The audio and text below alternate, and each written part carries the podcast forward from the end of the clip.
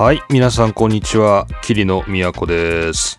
桐野都の F1 ログ F1 ファンになる方法第58回目をお送りしたいと思います。今日は2021年の10月30日、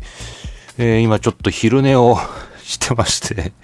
というか気づいたらソファーの上で45分ぐらい意識を失ってたんですけど寝起きでお送りしたいと思います。えー、今日はね、まあ、10月の30日ということで、先日アメリカグランプリが、えー、オースティンで行われましたけど、いやの、やっぱね、この北米、南米の時差はね、このヨーロッパの時差とはまた違った難しさがありますね。まあ、一言で言えば僕にとっての北米、南米のラウンドはもうない。ない。ないね。こう、ないです。ないです。もうなんかね、こう、ヨーロッパのレースの場合は、まあ時差がめんどくさいめんどくさいとは言いながらも、あ、今、決勝やってるなとかね、こう、今ちょうどプラクティスだなとか、まあちょっとこう、日本の時間帯で生活しながらも頭の片隅に、あ今 F1 やってるなっていう、そういう意識がね、やっぱあるんですよ。ヨーロッパでやってる場合ね。だからまあ、リアルタイムで見ないにせよ、あ、今 F1 やってるなっていう、こう F1 を感じながら一応生活してるんですけど、この北米、南米のこのね、日付変更線の向こうっていうか、この時差になるともう、え、F1 やってたの？みたいな。あ、もう終わってるっていう、なんか、もう、もう全くね、意識しないままね、F1 が終わっていくんですよね。だからちょっとアメリカグランプリは、ある意味でね、まあ、ちょっとね、脅威。もう脅威でしたね、本当に。あ、終わってたっていうね、感じでした。はい、すいません。なので、まあ、朝早い決勝ということで、まあ、僕の生活時間帯としては、まあ、むしろ起きて見られるのではというね、まあ、そういう疑惑があったんですけれども、まあ、無理でしたね。まあ、無理ですね。まあ、大体朝仮に僕が5時とかね、それ起きたとしても別にそれは普段 F1 を見るために起きてるわけじゃないからね。そう。一日を早くスタートするために起きてるんであって、そこで F1 見ちゃったら意味ないんで、まあ、結局はまた録画で見たんですけれども、はい。まあそんな感じで、ちょっと北米と南米はきついですね。この時差でちょっとレース見るのは、ちょっとキリノの個人的な感覚ですけれども、この時差は結構きつい。これきついですね。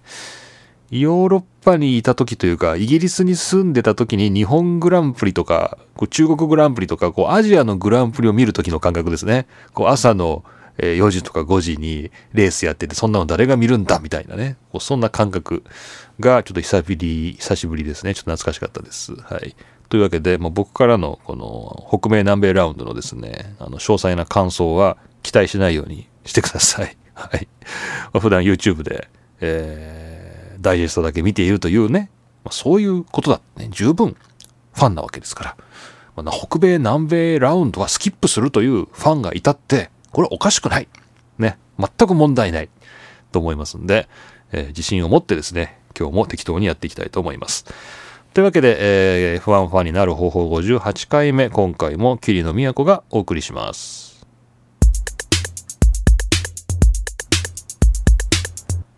まあ、その南米、北米ラウンドはスキップするぞ宣言とは関係が、まあ、ないんだけれども、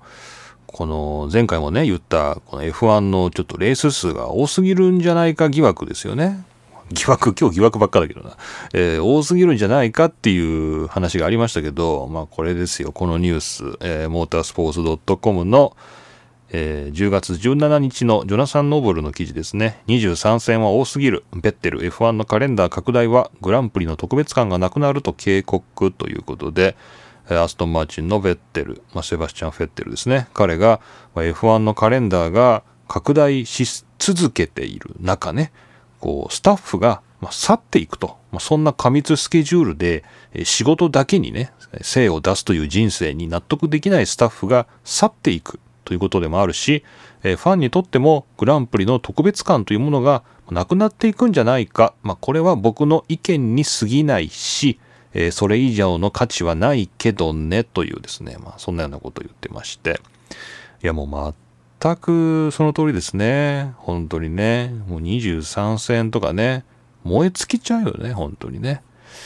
まあだからちょっとな多いなって、まあ、思ってるんですけど。でもねちょっとあの前回のま収録から2週間ぐらい経ちましてもう僕も大人になりましてあの考えを改めたっていうかあの冷静に考えたんですけどあ見なきゃいいっていうねこう。やってるのは自由だから、まあ、それを僕らが全部見る必要は全くないっていうこう悟りの境地っていうんですかね。ちょっと達しつつありますね今ね。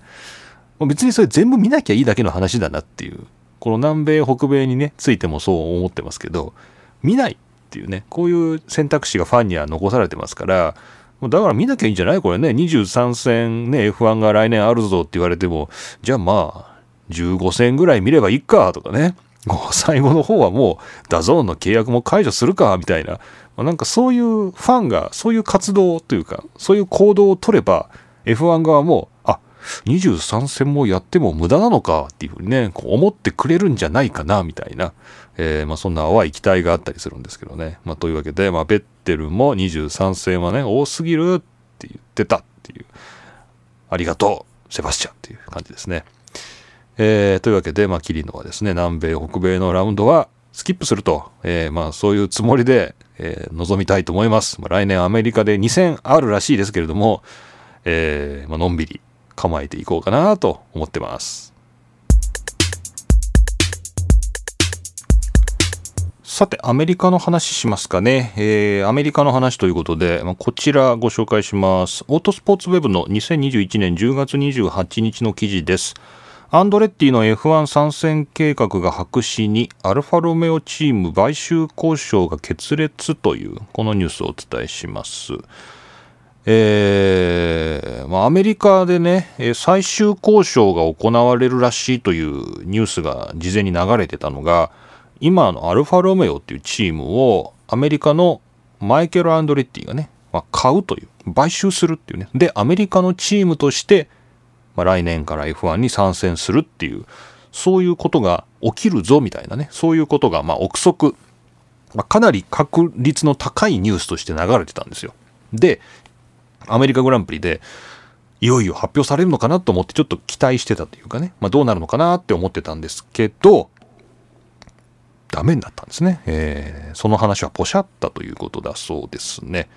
えー、ちなみに、えー、このアンドレッティなんですけども、まあ、アンドレッティといえばですね、モータースポーツに一体何人いるんだっていうぐらいアンドレッティさんがいますけれども、今回ニュースになってるのは、え、アンドレッティオートスポート、まあ、これを率いているのがマイケル・アンドレッティ。で、マイケル・アンドレッティ自体はもともと F1 に参戦したことがありますよね。あれ、いつですかね。90何年ですか ?3 年か4年かそれぐらいの時期ですか？えー、一瞬マクラーレンにね、あの、いましたけれども、えー、マイケル・アンドレッティ、はい。3年かな？セナと一緒にいたもんね。えー、マイケル・アンドレッティが、まあ、アルファロメオ F1 チームを買収すると。で、彼自身インディカーとかもちろんですけど、まあ、フォーミュラ E にも参戦して、こうかなり手広くこうアンドレッティの、ね、名前で、えー、モータースポーツに参戦してますので、まあ、その中に F1 も加えてということで、こうアメリカでね、今、ネットフリックスもそうですけど、こう、今、F1 一押しされてますから、ハースに加えて、この、アルファロメオもね、アンドレッティで、えー、出てくると、アメリカ的には非常にいいんじゃないかってていう、今ね、もう本当アメリカ推しですよね。アメリカのグランプリも2つになるし、ね。なんだけど、だから F1 側も多分これ応援してたと思うんですけど、まあ、ダメになっちゃったっていうね、まあそういうニュースです。残念という感じでしょうか。でね、まあこれはいいとしてね、良くないんだけど、まあこの決裂したということは、まあともかくこの事実なんですけど、まあ、この記事にはもうちょっとこう深いことが書いてあって、そっちの方がね結構面白いんですよ。なのでちょっとその裏側というか、決裂の裏側をね、ここで話題にしたいんです。で、まず、このアルファロメオっていう今のチームなんですけど、やってるのはザウバー。まあ、英語だとサウバーっていうふうにね、なぜか濁らないんですけど、サウバー、ザウバーですね。ザウバーですが、これはスイスの、ま、フィンウィルという町にファクトリーがある、まあ、ザウバーというチーム。これずっとあるわけなんだけど、このザウバーは、実際にはイスレロインベストメンツというですね、こうインベストメンツなんで投資会社なのかな？これもね、あの、ウィリアムズ買ったとこみたいな。このイスレロインベストメンツという会社が持ってるんだってね、今ね、ザウバーっていうチームを。これ全然僕知らなかったんですけど、ザウバーとだから、アンドレッティはザウバーと交渉してんのかなと思ったんだけど、そうじゃないんですね。ザウバーの親会社というか、このザウバーを支配しているイスレロインベストメンツという会社と契約交渉をしてたと。で、えー、買収交渉としては、そのイスレロインベストメンツが持っている株式を80%アンドレッティが持って、残りの20%はこのイスレロ側に残して、まあ、これでチームを買収するという形にしたいと言っていたそうなんですよね。このイスレロインベストメンツという株式は、こっち側はスウェーデンの大富豪であるフィン・ラウジングという人、このフィン・ラウジングという人が、えー、持ってて、で、えー、こことアンドレッティが交渉してたということなんですよね。で、ダメになっちゃったと。で、それはなんでなんだというと、えー、どうもですね、この80%、株式の80%をアンドレッティ側が買収することプラス、まあ、それをお金で買うことプラス、今後5年間にわたって、年間5000万ドル。え？年間5000万ドル ?5 年間にわたって60億円か。え、どういうこと？毎年60億円ってこと？毎 ?5 年間にわたり年間5000万ドルだから、そういうことか。1年間にプラスですね、その80%の株式プラス、さらに、えー、その大富豪に毎年60億円を支払うように求めてきたと。で、これはあまりにも巨額なので、到底アンドレッティ側としてはイエスとは言えないということで、この交渉を打ち切るということになったという、えー、ことだそうです。で、なぜそのような強気な態度をアルファロメオ側、このザウバー側、えー、というよりも、このイスレロインベストメンツ側が取ったかということなんですけれども、えー、記事には2つ書いてありまして、まず1つは、えー、このチームはアルファロメオとスポンサー契約があって、えさらに他のスポンサーからも投資を受けているので、ま、現状別にアンドレッティに買ってもらわなくても F1 で長期的に活動する見込みが立っていると。だから別に無理してまでアンドレッティにチームを売る必要はなかったというね。まあ自分たちでもう回せていける、もう目処が立ってるんで、ウィリアムズとは違うわけです。もう今買ってもらわないと潰れちゃうみたいな、そういうことじゃなくて、もう今十分にお金も回ってて、ね、チームとしてやっていけてるから、なんでそれをわざわざアメリカ人に売らなあかんのやと。ね、だったらさらに年間60億円取ったろうというですね、まあそういうことがあったので、まあ売らなかったんじゃないかっていうのと、まあ、もう一個こっちの方が面白くて、えー、お金の話なんですけど、やっぱり、えー、どこに書いてあったかな。えー、っと、どこだこれか。えー、っと、このフィン・ラウジングという大富豪が、えー、このテトララバルグループというですね、自分が持っているグループ、まあ、ここからもこの F1 チームに、えー、投資をしてるんだけど、この節税対策の一環としてアルファロメオを利用していると。自分の持っている会社のグループね、テトララバルという、まあそういうグループがあって、そこから節税対策としてお金をこのザウバーにね、アルファロメオザウバーに流して、ね。で、その自分の税金を節約してるという、その、これを、えー、この記事の中では合法的なシステムと書いてありますけど、つまり、まあ、どこの国の法律にも違反していないけども、こう明確な節税対策としてお金の、まあ、うん、まあ、ロンダリングというかね、こう資金の洗浄、これを、えー、このチームを通して行っていると。で、これができなくなるのは非常に痛いと。ね。いうことで、えー、自分が、えー、チームに対して継続的にこのマネーロンダリングのための、えー、投資を行うっていうことを、まあ、希望した、強く希望したと。で、アンドレッティにもそれをね、やらせるように、ね、同じようにこう要求したんだという、えー、ことが書いてあって、おおなかなかエグいことが書いてあるな、オートスポーツウェブと思って、えー、まあ一体何人ぐらいの人がそこに目を留めたのかわからないですけれども、まこれあれですよね。ちょっと今、後ろの、よいしょ、今本棚にありますけど、この元 F1 ドライバー井上隆千穂が論ずるところのですね、滝井上が教えますリアルな裏 F1 という本が今手元にあります。2016年の発行ですけども、まあ、ここに限らずですね、昔からこの滝井上が言ってたようなですねこの F1 っていうのは、まあ、スポーツではあるんだけども、まあ、実際にはこう節税やら脱税やらですね、まあ、そういう、えー、お金を洗浄する、ね、あの役割が非常に大きいんだということを、まあ、彼昔からいろんなところで言ってますけれども、まあ、まさにそれだなと。あのこの思いましたね。このね、えー、アルファロメオというかこのザウバーと言いますか、まあ、それを持ってるこのイスレロインベストメンツというか、まあ、そこの、まあ、大富豪のこのフィン・ラウジングですね。この人が、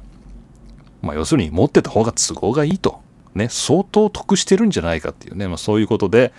まあ、残念ながらですねマイケル・アンドレッティの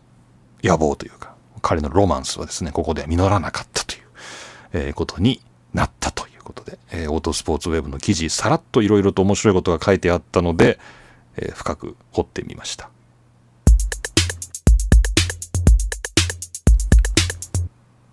続いてもアメリカグランプリの話題なんですが、ちょっとですね、日本のメディアで通して見てると理由がよくわからなかったんですけれども、えー、イギリスで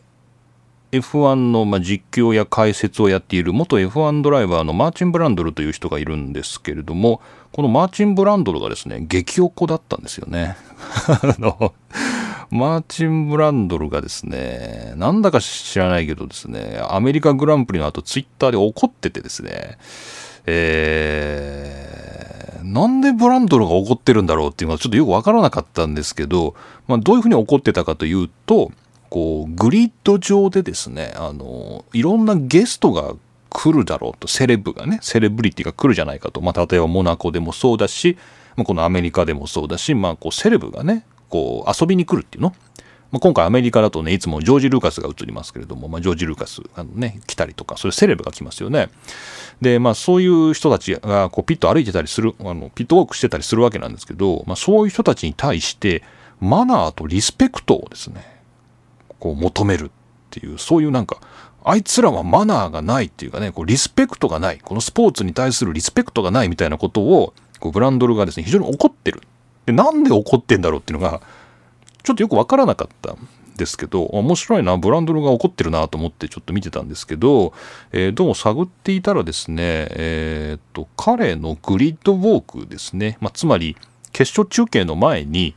直前えー、ピットレポーターじゃないですけどあのグリッドからね昔あの河合和人はやってましたけれども、えー、じゃあグリッドの河合ちゃんとか言ってねこう呼ばれてねあのこうグリッドでねドライバーとかにインタビューするっていう、まあ、そういうのが昔ちゃんとフジテレビがねあの中継した時には そういうところがあったんですけど、まあ、今やもう F1 のあの中継日本の中継はほぼ全てリモートだと思いますんであの全然何もないですけど毎回あそこスカイとかねイギリスの放送局はちゃんとこう、まあ、レースに帯同して放送してるわけですよね。でそれでスカイでブランドルがこの決勝スポスタート前のグリッドの模様を、まあ、いつもお送りしてるみたいなんです。で僕ちょっと今スパイスカイ見てないんでわからないですけども。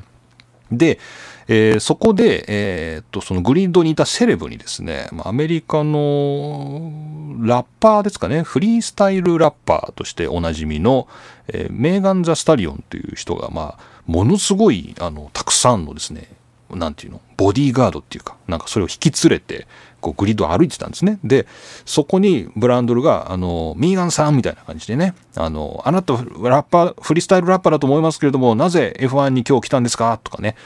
あの、どのドライバーを応援してますかとかね、こう、インタビューをしようとしてるんですけど、えー、まあ、周りの SP はお前帰れみたいな、誰だこのおっさんみたいな感じで、お前 あの、追い払おうとしてくるし、このミーガン自身も、あの、まあ、真面目に答える気はないっていうかね、こう、別に私今日はラップしないわよみたいな、なんかね、そんなの適当な返しとかで、もう全くこのブランドルをね、相手にしてないんですよ。このマーチンブランドルをね。で、なんでこれ僕見てきたように語ってるかっていうと、YouTube にあったのかな？違うな。Facebook にあったんだ。Facebook のスカイスポーツが上げてたんですよ。そこの部分をね。こう無視されるブランドルっていうやつを、スカイスポーツが自分で上げてたんで、これ多分 Twitter とかにもあるのかな。僕ちょっと Facebook で、あの、スカイスポーツの Facebook で見かけましたけれども、このメーガン・ナスタリオンがこのブランドルを無視するっていうか、ブランドルがね、で、あの、最後 SP に、あもういいよ、諦めたって言ってね、あの、もういいわって言って、あの、去っていくっていうところが、まあ、映ってるんですけど、あ、これでブランドルがそこからのブランドルの激おこなのかと。ね、マナーとリスペクトを求めるっていうね。で、えー、こういう記事になってました。こちら、モータースポーツ .com のジョナサン・ノーブルの記事です。21年の10月26日、えー、ブランドル、Entourages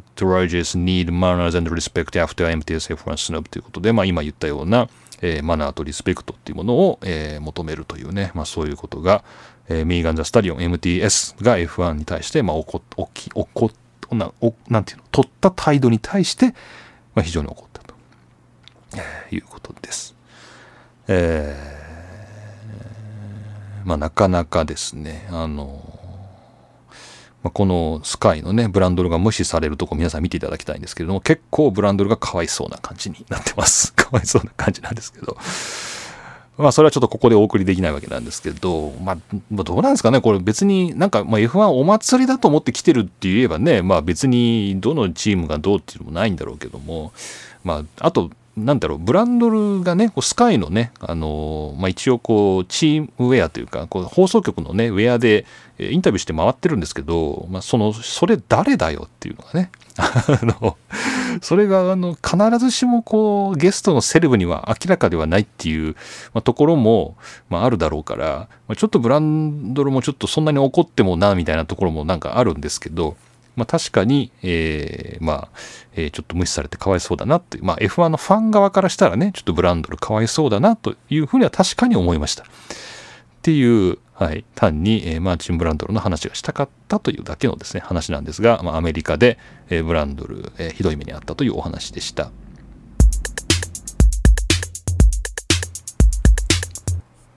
さて、えー、これはちょっと変わったニュースだなと思って拾ったんですが、えー、僕二輪のね MotoGP っていうのは全然あのわからないんですけれども F1 と MotoGP のことが、えー、ニュースになってた。というか、どっちかって言ったらこれは MotoGP 側のニュースみたいなんだけど、えー、モータースポーツ .com の、えー、レナ・バッファの記事ですね。21年10月17日、F1 カタールグランプリ開催、MotoGP にとっては悪いニュース？何もかも破壊されてしまうとライダー悲観っていうですね、あのそういうニュースがありまして、えーえー、F1 がね、カタールのロサイルインターナショナルサーキットで2021年のグランプリ、今年ですね、今年のカタールグランプリと1年挟んで23年からの長期契約というのをま結んだということがま話題だったんだけど、えこのカタールのロサイルではずっと前から MotoGP のね、二輪のバイクのレースが行われてたと。で、ここに F1 が開催されるということを否定的に見る向きがライダーの中にあるというですね。否定的に見る向きもあるということで、まあ、一部のライダーが、え、難色を示しているという、まあ、そういうニュースなんです。へーっていうね、そういうことあるんだなと思って見てたら、まあ、つまり何が問題かと言いますと、路面が荒れると、えー、いうことなんです。えー、例えばこんなコメント。カタールは大好きなサーキットだけど F1 がグリップや何もかも破壊してしまうだろう。観戦する人たちは MotoGP と F1 が両方見れて嬉しいだろうけどもライダーとしてはこう今は非常に路面がねフラットで、えー、美しいね非常にいいと。でこのいい路面を F1 が破壊しすぎないことを願ってるよみたいなことを、まあ、エスパルガルが言っているという、まあ、そんなようなことが出てまして、えー、全然今までそんなことを考えたのがなかったんですけれども、まあ、相当ですねあの F1 がトラックを荒らすというえー、いうことが、えー、ライダーたちの中で難色を示しているんだっていうことが書いてあります。で、なぜそんなに F1 が路面を荒らすかと言いますと、えー、F1 マシンが発する強烈なダウンフォースによって、まあ、つまりこう地面にぐーっとこう F1 マシンを押し付ける力によって、えー、路面に大きな負荷がかかることでアスファルトに凸凹ができてしまうと。ね。で、えー、実際レッドブルリンク、オーストリアですね、レッドブルリンクや、えスペインのカタルニアであるとか、まあ、スペインというかバルセロナのカタルニアであるとか、え、そういったところでは毎年のようにライダーから不満が発せられていると、F1 のせいで凸凹じゃないかということが言われていると、えー、いうことで、えー、どうもですね、えー、また F1 が嫌われるようだっていうですね、まあ、そういう話ですね。だそうです。ただちょっと一個面白いことが書いてあって、えー、じゃああのこのカタールがねもう一個サーキット作ればいいじゃないかっていうことが書いてあって、えー、ただ可能性としては23年以降ね21年はこのロサイルでカタールがまグランプリやることは決まってるので、まあ、ここは MotoGP とシェアするサーキットなんだけど23年以降、ね、連続してカタールグランプリが開催される場合の開催のサーキットはカタールの中のどこかっていうのは決まってないから、まあ、もしかしたらカタールが F1 専用のサーキットを建設するんだったら MotoGP のライダーたちは別に何も困ることはなくなるだろうね。っっていうことが書いてあってわざわざ作るんかいっていうねこうわざわざこうサーキットもう一個作るぐらいなら舗装し直した方がいいんじゃないのかみたいないろいろちょっと思いますけどもまあそういうことが書いてあっていやもうオイルマネーってすごいなっていう、えー、ふうにちょっと思いました。はい。というわけで、えー、路面が荒れるというね、それがちょっと嫌だという、えー、ことがあるそうです。そうなんだね。なんかてっきりこう路面が出来上がるのかなという意識すらあったよ。なんかこうラバーが乗ってね、こう路面が良くなるのかなと思ったら、こう凸凹ができちゃうんだね。まあ確かにあれかな。まあこれちょっと例えとしては非常に短すぎて良くないですけれども、僕自転車ね、乗ってますけど、まあ、自転車っていうのはこう車道の左端を走るっていうのがこの道路交通法で定められてますから、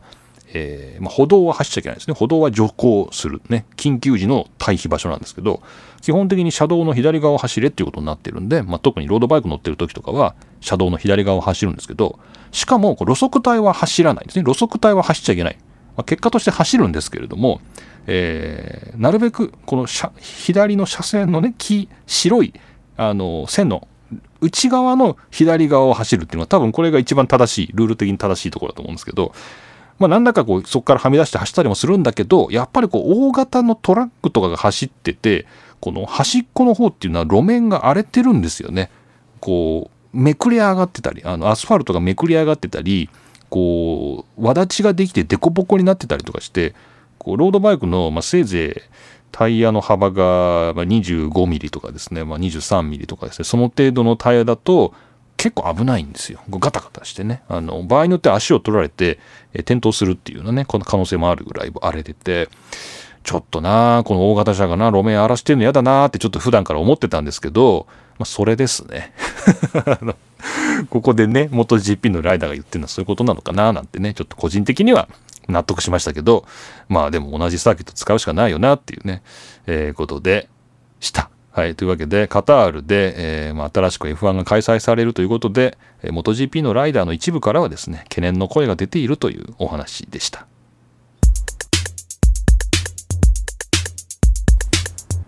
はい。お便りのコーナーです。番組宛てのお便りは、番組のホームページから専用フォームでお送りください。えー、その他、えー、E メールでお送りいただいたり、えー、ツイッターで、えー、つぶやいていただく、まあ、その際は、ハッシュタグ F1 ログですね、えー、それをつけてつぶやいていただいたり、ドクターキリノというね、ツイッターのアカウントがありますので、キリノ宛てに DM していただいたり、まあ、そんなような形で、まあ、形に残るように、えー、こちらに送っていただくということで受け付けております。よろしくお願いします。さて、えー、まずは、えー、E メールでいただきました。こちら、ハッシーム1010さんです。いつもありがとうございます。キリノさん、こんにちは。こんにちは。オーストラリアグランプリ来年開催しないと契約解除というニュースが出ていますね。お、そうなんだ。そうなの、えー、契約条項に従うと予想される事態だそうですが、世知辛い。幸い主催者は開催には自信ありのようで、無事開催となってほしいです。だってあれだよね、でもコロナで開催できてないっていうかね、最初の年なんて無理やり乗り込んでってね、F1 が。で、結局やらずに帰ってきたっていうのは、そんなようなことありましたよね、オーストラリアもね。それで規約解除されたらちょっとなんかね、なんか許されん感じがしますけどね。さて、そんなオーストラリアグランプリの舞台、メルボルンのアルバートパークサーキット。公園内特設コースとして知られていますが、桐野さん、普段のアルバートパークがどんな様子かご存知でしょうか？いや、知らないですね。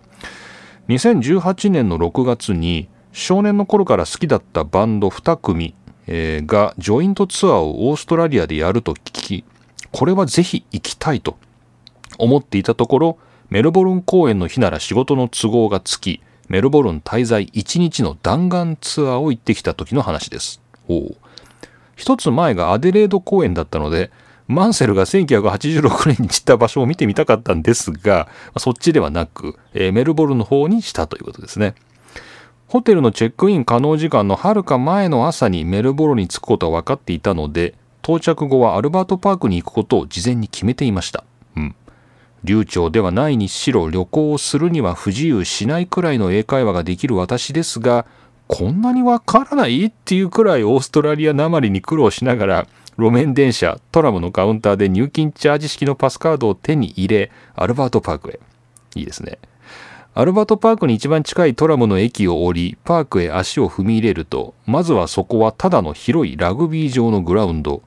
足を取られるほどの草。雑草？さらに進んでいくとそこには荒れ荒れで細かい穴ぼこも多い路面の直線道路。その脇に見たことのあるような建物。テレビで見る景色の見る影もないメインストレートでした。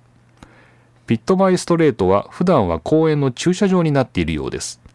当然客席スタンドなど全くなくピットウォールもありません。ピットビルは外の部分だけなら2階にも上がることができてピットロードエリアも自由に見て回れます。あこの辺ね写真をねたくさんつけていただいたんで僕はちょっと写真を見ながら見てるんですけど確かにね、何にもないですね。で、これ確かにピットビル、確かにこれピットビルこんな感じかな。でもこれ普通に今あるだけだね。これね。ガラスというかね。はい。で、1コーナー寄りのピットビル脇にはオーストラリア人でワールドチャンピオンを獲得したジャック・ブラバムとアラン・ジョーンズの胸像が2体据えられておりその場だけはとても特別な地の雰囲気がしていましたグランプリの時の華やかで整った様子とは比べるとタヌキやキツネに化かされているとしか言いようのない普段のアルバートパーク。あんな路面でもメインストレートとして使ってグランプリが開けるってことはグランプリ誘致には国や行政やフィクサーとなる人の力が本当に重要なんですね。なるほど。ちょうどさっきカタールの路面の話をしましたけれど路面の良し悪しではないというねそのグランプリが誘致できるかどうかっていうのはね。えー、よほど都内の自宅の前の道路の方がスムースで綺麗です。そうでね。日本の道路ほんと綺麗だからね。ちょさっきのロードバイクで文句言いましたけれど、もう全然イギリスの路面とかに比べたらもう日本の路面めっちゃ綺麗ですからね。びっくりしますよね。えー、興味深いという意味でとてもショックを受けた訪問でした。いくつか写真を添付しましたのでどうぞご覧ください。ということで、えー、ハシム1010さんどうもありがとうございました。写真10枚ぐらいかな。ちょっとメールだからね、添付してくれてるんですけども、こう見てるとね、確かにね、なんもないね。確かになんもない。ただ、ここは公道じゃないんだね。公園の中の道だから、普段は車が走っているような感じではなさそうですね。はい。写真で見る限りはね、そんな感じなんですけれども、まあでも、まあ普段逆に使ってないっていうとね、また荒れてくるのかもしれないですけど、もうこんなメルボルン、ありがとうございます。こういうのいいですよね。このホテルのチェックアウトのはるか前の時間にそこに着いちゃうとかね、こう海外旅行あるあるなんですけど、どうしようみたいなね、あの、こと結構あるんだけど、あの、こういうあの F1 に絡んだ場所が近くにあるといいですよね。アルバートパーク行ってみようかなとか。こういうのすごいいいですよね。こうなんかカフェとかあんのかなこれ。多分あるんだろうな、これな。なんかオーストラリアのあるよね。なんかね、あの、なんか甘いコーヒーっていうかね、真っ白なやつとかね。なんかそういうの飲みたいな。っていうことです。はい。オーストラリアはね、僕も行ったこと確かにあるんですけど、あどうだったかなでもなんかあんまりオーストラリアの鉛でどうのこうのって、うーん、まあでも、ああ、そういえば分かんなかったな、そういえばな、僕もなんか鉄道のパスの、このなんかチャージして使う Suica みたいなやつ買わなきゃいけないっていうことで、なんか買ったんだけど、まあ返す時に最後デポジット返してもらうみたいな時に、空港でそれを返してお金を返してもらおうかなと思ってそれ渡したんだけど、もうなんか言われたんだけど、もう何言われてるか全然分かんなくて、結局デポジットは返ってこなかったんだよね。なんか、確か僕が使いすぎてたのかな。その実際のそのデポジットの分まで食い込んで使ってたからなのか、まあ、デポジット返ってこなかったんだけど、ちょっといまいちおじさん何言ってるかわかんなくて、まあいいやと思って、どうせもう来ないしと思ってね、あの、そのまま置いてきちゃったことを思い出しました。はい。えー、どうも橋本さんありがとうございました。はい。こういういいですね、こう海外のね、こう行ってみたっていうか、F1 スポットっていうのはね、こうなかなかいいじゃないですか。えー、そして、えーこちらが、えーまたこれもお便りフォームでいただきまして、えー単価でいただいてます。アッキーさんです。ありがとうございます。レース終え、トンボ飛び交う茜空。冬の訪れ、しみじみと感ず。レース終え、トンボ飛び交う茜空。冬の訪れ、しみじみと感ず。解説。日本グランプリを終えコースウォークでサーキット内を歩いている時に思う気持ちを歌にしました。10月の半ばで日も短く涼しくなって好きな F1 もシーズン終盤になるのでそういう時に冬の訪れというものをしみじみと感じるのです。というね、えー美しい短歌いただきました。ありがとうございます。レースを終えトンボ飛び交う茜空。冬の訪れしみじみと感ず確かにねこのトンボが飛ぶっていうのもねなんかこう秋というかねこう秋から冬にかけてっていう感じがしますよね。秋かな。そしてアッキーさんもう一個、えーいただいております。短歌ですね。ありがとうございます。雨上がりざわつくピットの司令塔。乾くが先かカエルが先か。カエルが先かかな発音的には。雨上がりざわつくピットの司令塔。乾くが先かカエルが先か。ここ最近見られるレインレースでの雨上がりにインターミディエイトないしはヘビーウェットからドライタイヤに変えるシチュエーションでのピットでのもどかしさを思い歌いました。っていう。はい、えーちょうど前にありましたね。そういうことがね。雨上がりざわつくピットの司令塔。乾くが先かカエルが先かというですね、まあ、トルコのことですかね思って歌っていただきました。ありがとうございます。これいいですね。っていうか最近このアッキーさんからしか短歌が送られてきませんけれども ふと思えばこのポッドキャストはもともと短歌しかこう募集していなかったのではないかっていうねなんかそんなような記憶がね最近蘇ってきましたけれども、えーぜひですね皆さんあのフル株の皆さんも短歌また久しぶりに送っていただけると、えー非常に嬉しいです。さてそしてじゃあちょっと一回休憩してツイッターの拾っていこうかなと思います。さてさて、えーこちらは、えーポート F でいつもご一緒してます。DNF さんいただきました。ツイッターです。イギリスのカツカレーはチキンカツを通り越してカツの有無を問わず日本式のカレーをそう呼ぶのだとどこかで聞いた覚えがありますね。もともと日本のカレーはイギリスから伝わったのに本国では下火になりカツカレーによって故郷に帰ったとかなんとかっていうですねカレーの歴史ありがとうございますこれね、カツカレーは、まあ、カツカレーなの。一応カツカレーはカツカレーだから、まあ、カツは乗ってるんですけど、この確かにこう概念としてのカレーっていうのは、カカツカレー？カツカレーっていうのは確かにあって、こう、カツカレー、なんていうのかな、カツカレーソースっていうか、まあ、イギリスで、例えばこうスーパー行った時に、まあ、僕らが例えばなんかいろんなあるじゃないですかこのなんだろうこれをご飯にかけるだけでなんかその料理になるよみたいなそういうソース系のやつあるじゃないですか。そういうやつが、まあ、例えば僕らの感覚的には例えばそれかけるだけというかそれをなんかお湯に溶いてとかけるだけ的なやつがそれはカレー味です。カレーのソースなんですけどそういうのにカツカレーって書いてあります。例えばね。あの、まあ、だから、まあ、カツは自分で乗せるっていうことを想定してるんだとは思うんですけどそのカレー的な何かみたいなものが、まあ、みんなカツカレーっていうね、そういう名前でなんとなくこう、認識されてるっていうのが、そういうインスタント食品とかね、そういうのを見ると、まあ、確かにね、思われるとこありますね。ただ、まあ一応最近のカツカレーブームっていうのは、まあ、本当にカツが乗ってるっていうね、お店で食べるカツカレーっていうのは、まあカツが乗ってるってことは事実なので、まあ一応、まあカツカレー、ね、あのまあカツが乗ってる。ね、ただ、まあ、そこから一人歩きして概念としてのカツカレーっていうものを考えると、まあ、確かにカツカレーっていうのがその、まあ、ルーだけというか、まあ、そのソースだけみたいなものにも、まあ、カツカレーっていう名前がついているという、まあ、そういう状況は確かにありますね。えーまあ、なのでちょっと難しいところですけれども、まあ、日本式のカレーが、まあ、カツカレーっていうのは、まあ、あながち間違いではないなという感じがしますね。で、えーまあ確かに日本のカレーっていうのはイギリスから伝わったのに本国では下火でカツカレーにここに帰ったとか、まあ、これは非常にちょっと微妙なところがありましてあの、まあ、確かにイギリスではなんだろう。もともとあれですよね、日本の今のカレーっていうのは、どっちかっていうとイギリスではシチューですね。シチューっていうね、シチューに近いものですけど、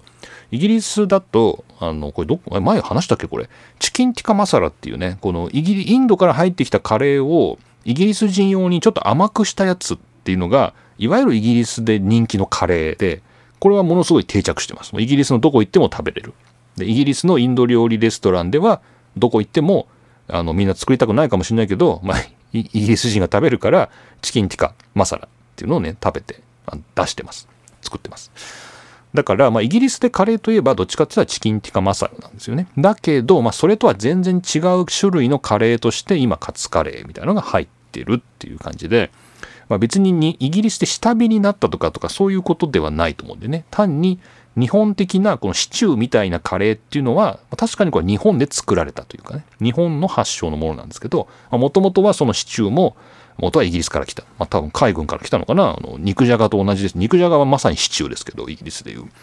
えー、まあそれがまあ日本でカレーになってそれがまあ今まあ先,、まあ、先祖返りっていうかなんていうかなこう。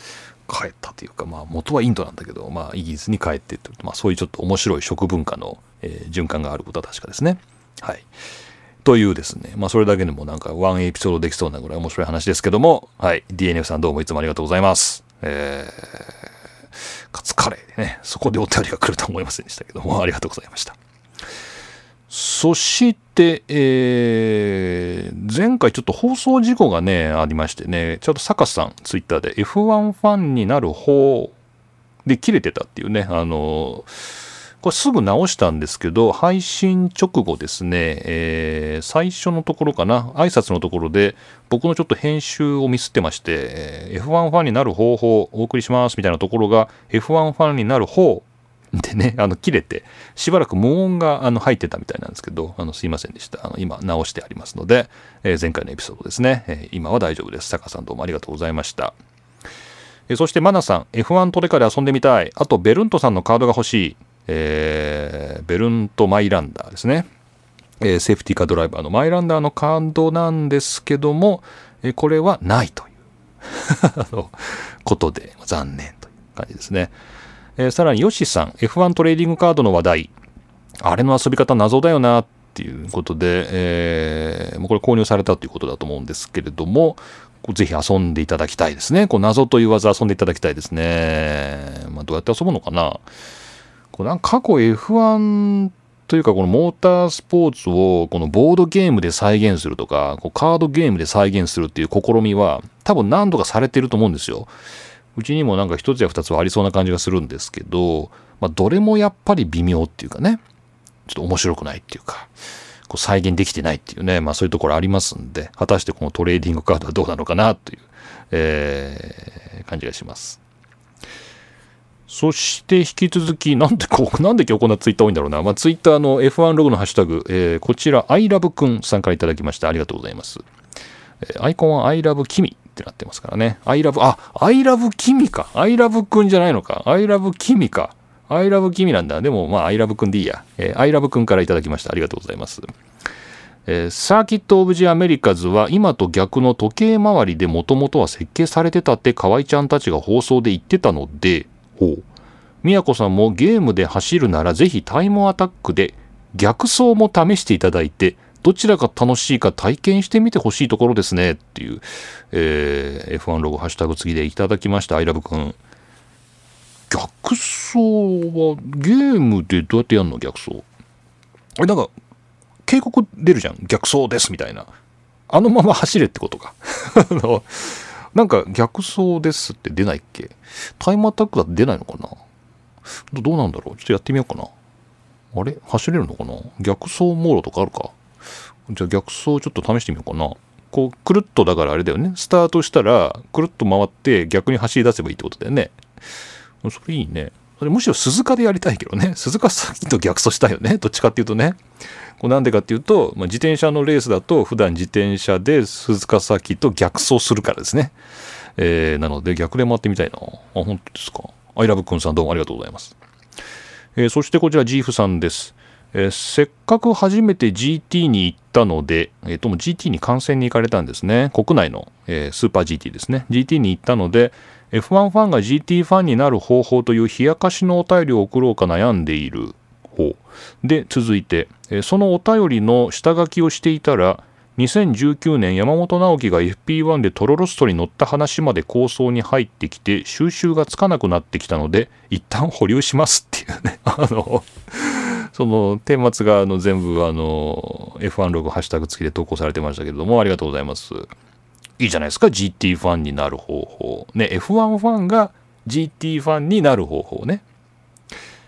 でもなんかあれじゃないの？ファン数的には GT ファンの方が多いんじゃないの？だからどっちかって言ったら F1 の方がマイノリティでしょ？多分。だから、GT ファンが F1 ファンになる方法を考えた方がいいんじゃないのっていう。のは、それは別にこの番組だからいいのか。F1 ファンが GT ファンになる方法ね。あ、それはちょっと知りたいですね。僕別に GT ファンじゃないので、ちょっとなんか GT について、その良さみたいなものがあるのかなっていうのはちょっと知りたいですよね。だってめっちゃ混んでるしね、いつも GT ね。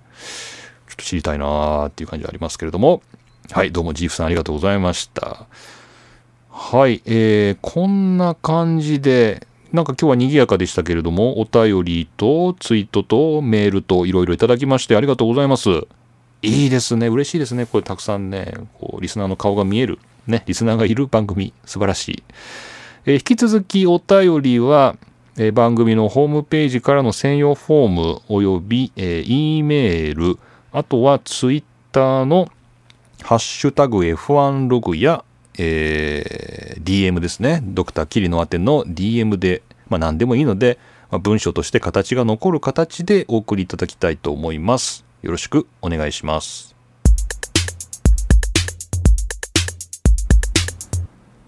はい。というわけで今回も何一つ盛り上がることなくチェッカーを迎えました。霧の都の F1 ログ F1 ファンになる方法第58回目お送りしました。えー、っと、これ全然、またね、あの、今日話し損ねたネタではあるんですけど、ちょ前回、このエンディングで、あの、F1 のね、この関係者で、ちょっと昔問題を起こしたやつとは言わないまでも、こう、ちょっとその人どうなのみたいな人をね、こう再び雇用するっていうのは、こう、ちょっと F1 の村社会すぎるんじゃないかっていうね、そんなような話を確かしたと思うんですけど、またこの新たな案件が出てきて、これはあの2021年10月20日のトップニュースの記事なんですけれども、まあ F1 オランダグランプリが F1 全体のエンターテインメント成功上のお手本になるんじゃないかっていうところで、えー、最近ですね F1 が、えー、かつてベネトンとルノーでチーム代表を務めていたフラビオ・ブリアトーレを採用し F1 がですよ F1 がフラビオ・ブリアトーレを採用して F1 に興奮、娯楽、喜び、エネルギーを提供する役割を任せることになるようだと報じたっていう話が出てて なんでフラビオ・ブレアトで使うんだよっていうね。まあこれはまあ昔からというか、まあいつぐらいからかな。まあ2000年代から F1 を見てれば知ってるのかな。えー、フラビオ・ブリアトーレっていう、えーまあ、人がいるんですけれども、いろいろ問題を起こして辞めたんですよ。まあ、辞めさせられたというか追放したんですよ、F1 からね。あの、まあ、よかったらちょっとウィキペディアとか見てください。で、なんでそういう人にまたこう興奮とか娯楽とか喜びとかエネルギーを提供する役割をですね、F1 が与えるのかっていうのはもう全くね、理解できないですね。このドメニカリからブリアトーレからマロンとろくでもないやつが集まってきたなぁ、なんていうふうに、まあこれは個人の見解ですからね、あのみんないい人です。ね、みんなあのすごい素敵な人間です。けど、まあ、F1 に関わるのはどうなんでしょうかっていうね、まあそれだけの話なんですが、まあ、ぜひ、この、あんまりダーティーなね、イメージを F1 に残さないように、えー、皆さん頑張っていただきたいと思います。さて、えーまあ、そんな愚痴はともかくですね、えー、っと、スケジュール確認して終わりましょう。えー、次はメキシコグランプリですね。メキシコグランプリ11月の7日の、えー、開催ですから、ちょうど1週間後ですね。えー、メキシコグランプリ。ペレスがね、いいじゃないですか。ペレスがアメリカでも良かったし、このメヒコでもまた行けるんじゃないかっていうね、えー、ペレスファンの皆さんお楽しみに。ね、メキシコの皆さん、ね、メキシコの皆さんも、えー、待ちかねてると思いますので、えー、ぜひですね、メキシコ、えー、11月7日、まあ、僕は、まあ多分知らない間にこのレースは終わっていると思います。はい。そしてその後ブラジル、これで南米ラウンドですね。これが終わりで、で、次カタールがあって、サウジアラビア、アブダビということで、でも今年の F1 もそろそろね、22戦なんですけど、あと1、2、3、4、5戦で終わりということですね。ただ12月の12日までと、まだ1ヶ月以上ありますね。えー、ずっと続くということです。はい。次はメキシコグランプリということでした。はい。というわけで、えー、今回はこんな感じですかね、えー、たくさんニュースありましたけれども、まあまあまあまあまあ、えー、まあ、順調に紹介できたと思います。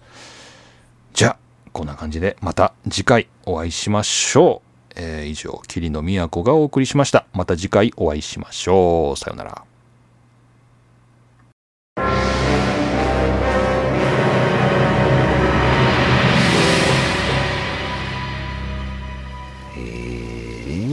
あれ？みやちゃん？みやちゃん？はい。みやちゃん？はいはい。はいはい。何ですか、Q さん？おい、いやいや。珍しい、珍しいっすね。いやいや、ちょっとおかしいな。俺、フラミオと約束があってさ、今からちょっと串カツ食べに行く予定だったんだけど、あいついないんだよ。いや、あの、いつも、あそ墓、あそこの墓場にいるんだけど、ノックしても出てこないいや、だって、さっきニュース聞きましたよ。フラビオ復活みたいな。えー、F1 に。えー、ほんとほんと。復活？なんか雇われたらしいっすよ。いいっすか？いやいや、イエス・キリストじゃないから。まさかのフラビオ復活？復活らしいっすよ。いやいやいやいやいやいやいやいやいやいやいやいや。いやいやいや、それはないわ。いや、まあ、いやいやいやウィットマーシュ以上にないわ。いやいや、ウィットマーシュはいい人だからね。えー、そう。いや、なんか、そうらしいですよ。いや、ちょっと信じられなかったんですけど、うん、まあ、う噂なのかな、うん、噂まあ、噂かもしれないですけど、なんか、リバティが F1 がなんか雇うみたいなことらしいですよ。がないねいや、いや、まあ、なんか、またなんか起きるんですかね？いや、起きるね。いや何ゲートですかね、今度はね。なんだろう。なんとかゲート いやいや。いやー、すごいっすね。いや、そろそろ Q さんも復活したらどうですか？ね。今なんか復活ブームですから。出てんじゃん、次、どうですか ?Q さんも復活しません？墓場、墓場最高。イエーイ。いいっすか？いいっすよね。はい、おやすみ。